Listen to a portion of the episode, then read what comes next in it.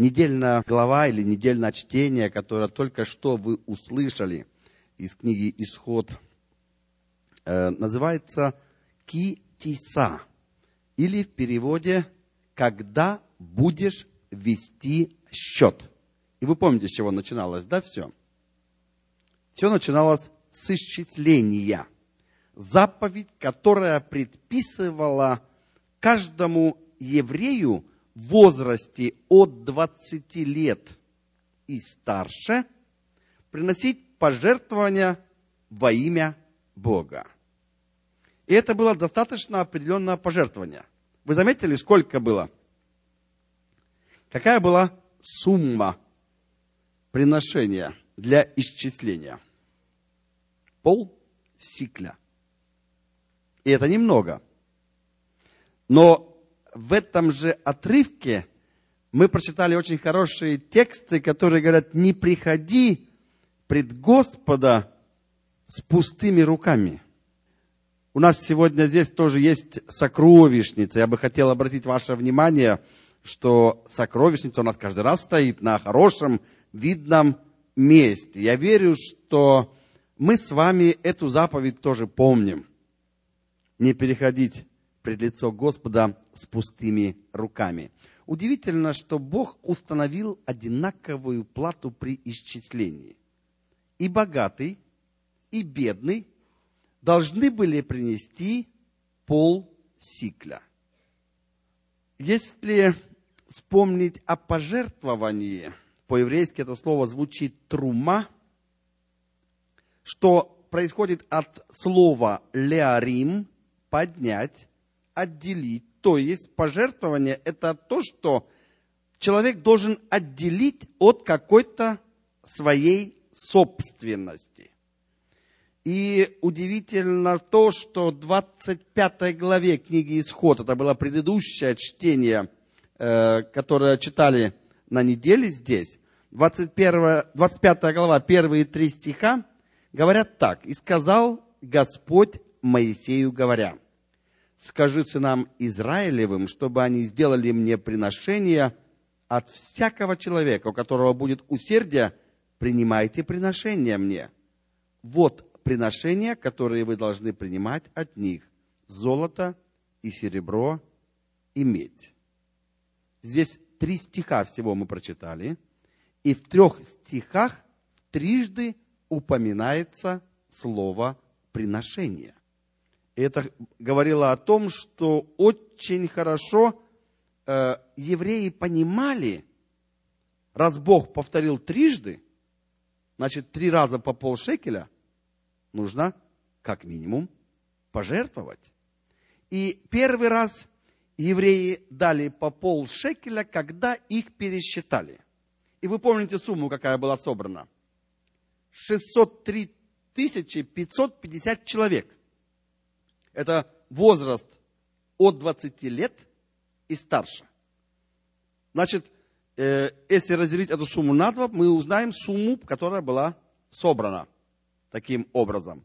Во второй раз, э, вот с с того пожертвования, которое было собрано в первый раз, были сделаны столбы, в которые вставлялись бревна для святилища. То есть это непосредственно пошло для храма второй раз, когда было собрано по, пол, по полшекеля, то это нужно было приобрести все для жертвоприношений в том же святилище.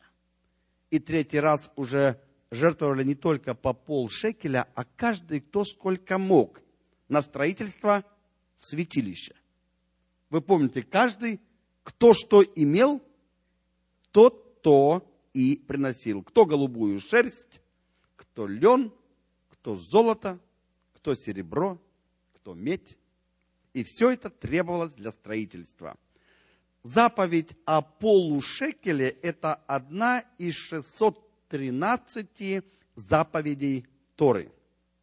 Пока существовал храм, каждый мужчина в Израиле должен был участвовать в ежегодном пожертвовании в пол шекеля первого Адара объявлялось начало сбора полушекелей, и завершались они к Нисану. С первого Ниссана в храме начинался новый финансовый год, и все те средства, которые были собраны, должны были принести пользу для жертвоприношений. Собранные по всей стране полушекели хранились в специальном помещении. И когда нужно было деньги оттуда взять, то за ними посылали специального человека, Кохена. Процедура извлечения денег была продумана до мелочей. Всякое дело необходимо делать так, чтобы не дать никакой пищи для кривотолков и подозрений. Поэтому тот, кто выносил полушекели из комнаты, входил в нее в одежде без карманов и подкладки, босой, без обуви и без носков. И даже борода у него должна была быть редкой, чтобы в бороду ничего нельзя было спрятать. А если ему вздумается положить в рот монетку другую, и для этого было правило, требовалось, чтобы входя и выходя, он непрерывно говорил, что он делает. Вот я беру, вот я поднимаю, вот я выношу. И, естественно, если попадет в рот монета, то это сильно затруднит произнесение речи. Зачем все это нужно? Ведь выбирали самого честного из честных. Дело в том, что кривотолков надо было избежать. В человеческой жизни всегда есть место человеческой зависти. Скажем, человек разбогател, а он как раз и выносил эти полушекели. Что скажут другие? Я думаю, что можно это не говорить. Подумают, ну вот, конечно, потерся у жирного горшка, вот и разжирел. А если обеднеет Кахен, который носит эти полушекели, опять повод для пересудов – а, значит, воровал. А краденое впрок не пошло. Поэтому и обеднел. Бога не обманешь. Воровать грех, а тем более в храме. В храм необходимо приносить свои полушекели, приносить свои пожертвования. Таким образом, мы видим, что все евреи имели одинаковое, одинаковую долю в службе в храме, во святилище. И никто не мог похвастаться, что он больше служит, чем другой. И это говорит о том, что перед Богом мы все равны. Вы знаете, когда позже Давид должен был внести плату за участок под строительство храма, то участок был оценен в 600 сиклей. И я думаю, что такому богатому царю, как Давид, ему не было бы проблемой заплатить эти деньги. Но он разделил эту сумму в равных долях между двенадцатью коленами, чтобы каждое колено имело равную часть в этой земле. Вот так Бог относится к каждому из нас. Каждый из нас имеет равное право служить Господу. Чем смысл полусикля? Было бы логично дать тебе свое название. А не обозначать только как половину чего-то. Раби Шлома Халеви Алкабец, который является автором одной из пятничных молитв и гимна, который мы поем, вы хорошо его помните, Леха Доди Ликрат Кала. Я думаю, это знакомо уже нам. Он так сказал по этому поводу. Каждый еврей как бы праведен он не был, но это только часть. Выполнение всех заповедей Торы невозможно в одиночку. Все евреи вместе одно целое, а каждый в отдельности только ее часть. То есть пол Сикля напоминали о том, что ты не являешься целым, а только часть. Это очень хороший символ. В праздник Пурим, который приходится на месяц Адар, существует обычай перед чтением свитка Исфирь давать пожертвования половину основной валюты той страны, в которой проживаешь. Ну, в нашей стране это пол доллара. Я думаю, что если бы мы э, усердно приходили э, к Богу каждый раз не с пустыми руками, а хотя бы по пол доллара, хотя в наше время он так обесценился, что надо хотя бы половина десятки долларов уже поставить, тогда что-то еще можно сделать. Тогда всегда в храме было бы служение наполнено всем необходимым содержимым. Итак, следующее, что, э, на что я хотел еще обратить ваше внимание сегодня, это то, что касается субботы. О субботе мы говорим всегда, потому что это очень радостное, хорошее знамение, которое Бог дал нам. Исход 31 глава. 16 и 17 стих говорят так. «И пусть хранят сыны Израилевы субботу, празднуя субботу в роды свои, как завет вечный. Это знамение между мною и сынами Израилевыми навеки, потому что в шесть дней сотворил Господь небо и землю, а в день седьмой почил и покоился. Указание на вечность субботы здесь имеется. Вы замечаете? Вечность. Суббота навеки. Но здесь есть удивительное, неожиданное выражение. Лаасот эт га шаббат. Буквально это переводится делать субботу. Синодальном переводе это переведено как празднуя субботу. И вы знаете, для нас, людей, которые имеют славянские корни или русский язык, то празднование еще имеет корень праздности, может быть, какой-то оттенок. И вот субботу тогда мы э, с удовольствием готовы посвятить тому, чтобы ничего не делать.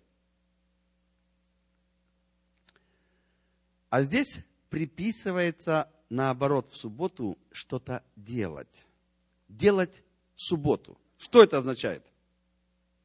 Служить в этот день Господу молитвой, находиться в священном писании, в священном собрании, прошу прощения, причем приходить вовремя, не опаздывая. А то можно на многое опоздать, на многие благословения – отрешиться от обычных дел. Это делание настолько важно, что требует все духовные силы сосредоточить. И любое другое занятие в этот день к нему несовместимо. Делать субботу, значит праздновать ее для Господа. Хотел еще отметить одно очень важное дело, важный момент. Когда Моисей спустился с крижалями завета, которые он сам не делал. Вы знаете, да, что первые скрижали у Бога были заготовлены для Моисея. Он приготовил эти каменные пластины, он написал на них свой завет, он спросил у народа согласия. Было такое предварительно, да? Что народ ответил? все исполним. Мы согласны. Бог говорит, у меня уже есть. Я записал. И вот Моисей идет и, спускаясь с горы и увидев идолопоклонство, на него, сказано в Библии, напал гнев. И он что сделал со скрижалями, вы знаете? Под горой. Он разбил каменные скрижали, которые он не сделал. Интересно, что существует предание, что если бы первоначальные скрижали не были разбиты Моисеем, а разбиты они были потому, что народ вышел из завета. Вы понимаете, да? Что это завет, от которого народ, согласившись, через 40 дней отказался. Всего 39 дней. На 40 день Моисей сошел. А народ отказался от завета с Богом. Они больше не имели силы. И поэтому здесь, если бы э, не были разбиты первоначальные скрижали, то израильтянам не пришлось бы завоевывать Ханан.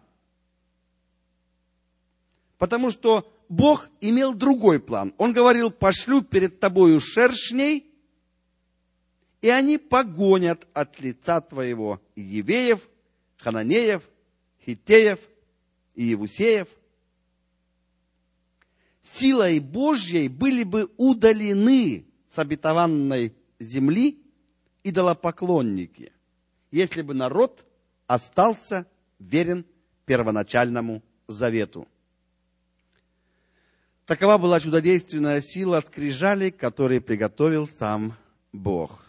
Но Моисей разбил их, понимая, что нарушен завет. Но вторые скрижали, Бог ему говорит, а теперь, Моисей, ты должен потрудиться.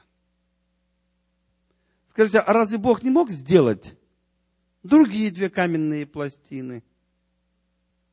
В чем причина? Есть в этом урок? Конечно, есть. Бог показывает, что для того, чтобы остаться в условиях завета, необходимо усилия двух сторон. Человек должен тоже сделать что-то. Не просто сказать, мы все, что ты сказал, мы сделаем. Нужно применить усилия. Для того, чтобы отполировать камень, нужно применить усилия.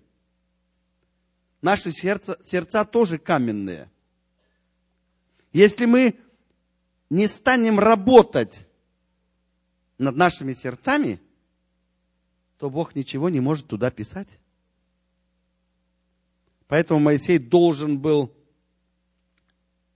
подготовить скрижали. А тогда уже Бог говорит, теперь поднимись, я опять запишу свой закон. Конечно, Моисей разбил, будучи движим Святым Духом. Потому что не сказано, что Бог вменил ему в грех то, что он разбил скрижали. Но самое интересное в этой истории, и чем Библия хороша, она открывает все поступки, и хорошие, и нелицеприятные, так как они и происходили. Моисей прямо Аарону сказал, что ты сделал великий грех. Хотя Аарон пытался оправдываться. Аарон говорит, народ этот захотел, я ничего не делал. Я сказал, бросили в печь, вышел телец. Все просто, все произошло само собою. Прямо чудо произошло какое-то. Но там тоже не было чуда. Над этим тельцом надо было поработать. Его нужно было сделать. Э, получилось так, что вот тот грех, который допустил Аарон в народе, он принес свой плачевный плод. В Левитам в 10 главе, 1 и 2 стих, говорит о том, что в семье Аарона произошла трагедия. И вы знаете, с чем это связано было? Десятая глава Левит. Это сыновья священника, первосвященника, которые тоже были священниками. Десятая, десятая глава книги Левит, первый стих и второй стих говорят так. Надав и Авиуд, сыны Аароновы, взяли каждый свою кадильницу и положили в них огня, и вложили в него курений, и принесли пред Господа огонь чуждый, который он не велел им. И вышел огонь от Господа, и сжег их, и умерли они пред лицом Господним. И сказал Моисей Аарону, вот о чем говорил Господь, когда сказал, в приближающихся ко мне освящусь, и пред всем народом прославлюсь. Аарон молчал. Ему нечего было сказать в ответ. Грех, идолопоклонство, который родители допускают в своих семьях, напрямую передается детям. То есть мы закладываем фундамент. Я думаю, что Аарон вспомнил этот случай золотым тельцом, который послужил тому, что его сыновья непочтительно отнеслись к Господу. И жизнь их была потеряна. Хорошо, что Библия – это книга правдивая. Она не приукрашивает людей. Она не делает их совершенными супергероями. Она показывает каждого с его борьбой, с его победой и с его поражением. Моисей видел будущую картину, что из-за идолопоклонства народ будет в посрамлении. И в 32 главе, 26 стих книги «Исход» мы читаем. «И стал Моисей в воротах стана и сказал, кто Господень, иди ко мне» и собрались к нему все сыны Левия. Вы помните, кто такой Левий? Чем он отличался среди 12 других сыновей? Когда он был сыном Иакова, то хорошего о нем сказать было мало. 34 глава книги Бытие, с 25 стиха, говорит о том, кто такой был Левий. Бытие 34, с 25 стиха. На третий день, когда они были в болезни, два сына Иакова, Симеон и Левий, братья Динины – взяли каждый свой меч и смело напали на город и умертвили весь мужеский пол. Припоминаете эту историю? Кто был Левий? Достаточно жестокий и коварный человек. Вроде бы урок для поколений плохой. Мы только что говорили об Аароне и Надаве и Авиуде. А вот вам обратный пример. Та месть, тот гнев, тот буйный нрав послужил уроком для будущих поколений, которые извлекли свой урок из этого. Его праведные потомки оказались, наоборот, стойкими среди всеобщего отступления – именно поэтому левиты стали священниками. Не потому, что Левий, их отец, был достоин быть священником. И это говорит опять о милости Божьей. Леви не был достоин этого. Э, в 49 главе книги Бытие, в 7 стихе, когда Иаков э, отдавал последние благословения, то он ничего хорошего о Левии не сказал. Он сказал так, проклят гнев их, ибо жесток, и ярость их, ибо свирепа. Разделю их в Иакове и рассею их в Израиле. Что получилось благодаря поступку Левия? Его потомки лишились земельного надела. Это благословение или проклятие? В аграрной стране это проклятие. Когда все живут от своего надела, от кусочка земли, то это проклятие.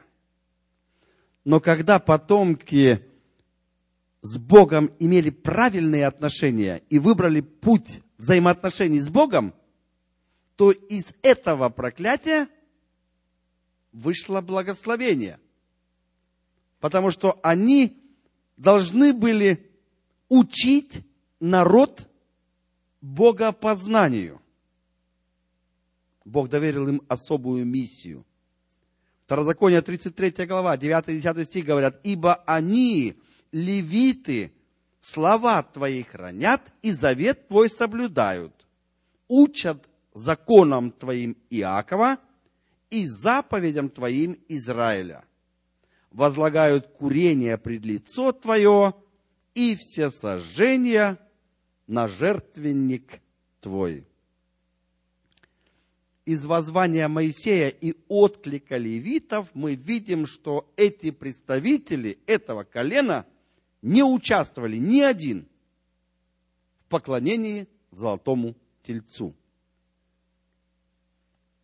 И вот теперь мы читаем дальше, 32 глава, 27 стих –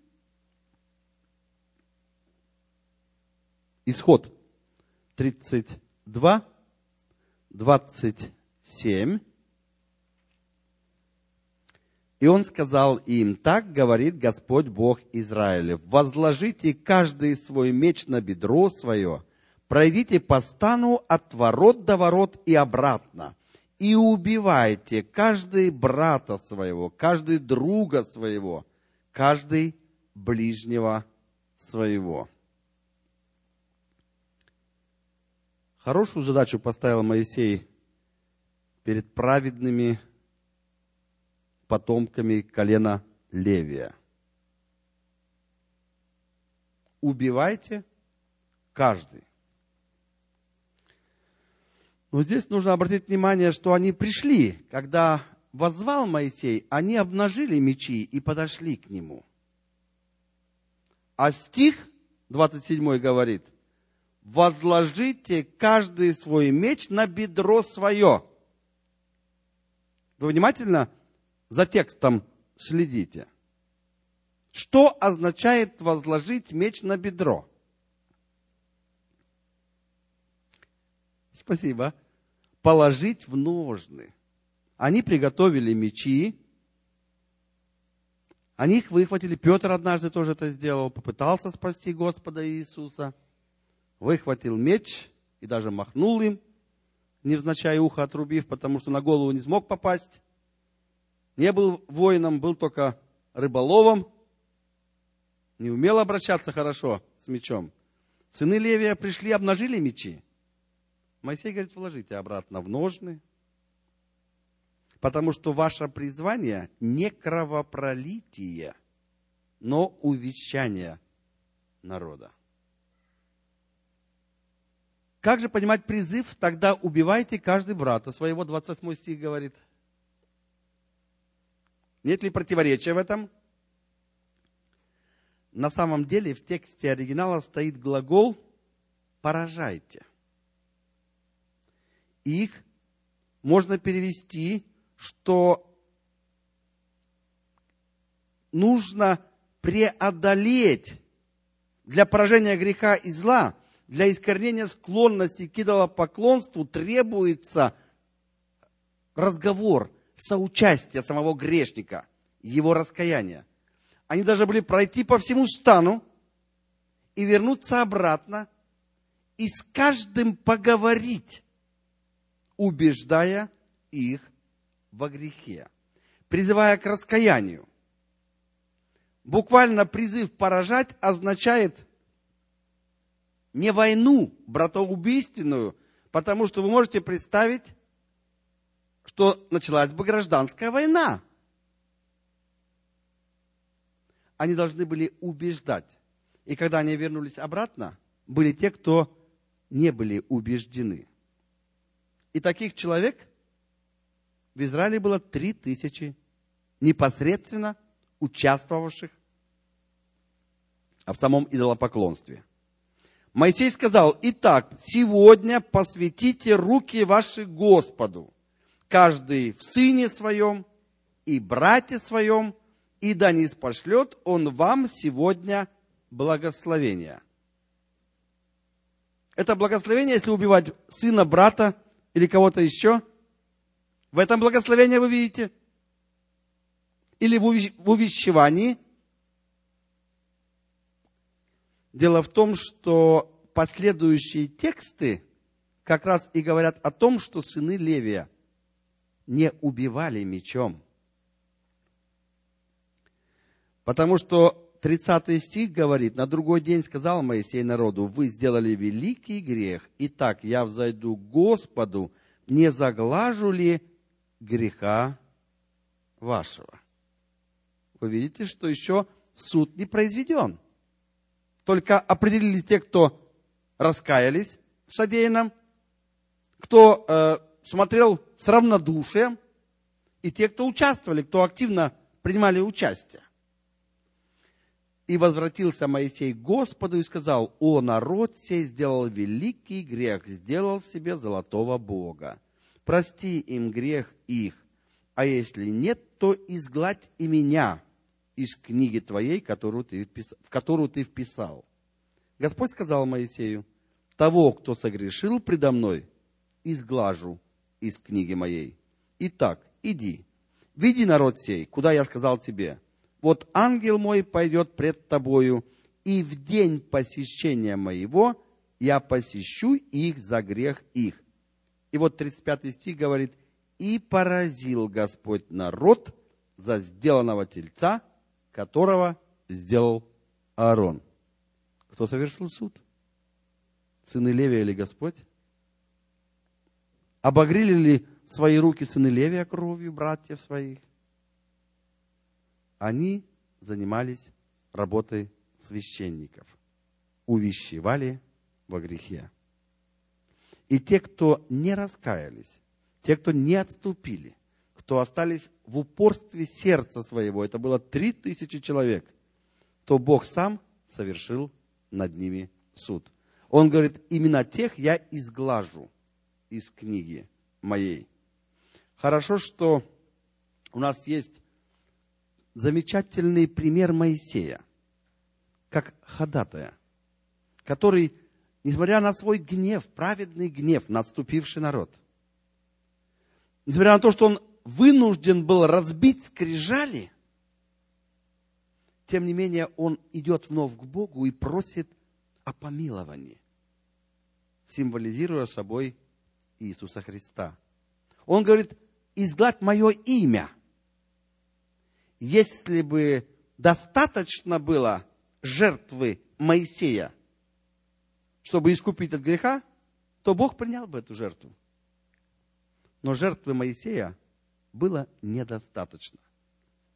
Сын Божий пришел и отдал свою жизнь для того, чтобы все были спасены. Иоанна 15, 13 прекрасные слова содержатся. Нет больше той любви, как если кто положит душу свою за друзей своих. Пусть Бог поможет нам с вами, чтобы мы готовы были положить душу за врагов. За друзей легко положить, за родных можно положить, а за врагов не хочется. За тех, кто явно идолопоклонник, хочется вытащить меч и отсечь голову. Сегодняшний отрывок Торы говорит, вложите ваш меч, ваши ножны и увещевайте. И если сыны Божьи будут упорствовать, то Бог говорит, я посещу в день моего посещения. Пусть Бог поможет, чтобы мы с вами с радостью ожидали этого посещения, а не боялись его. Аминь.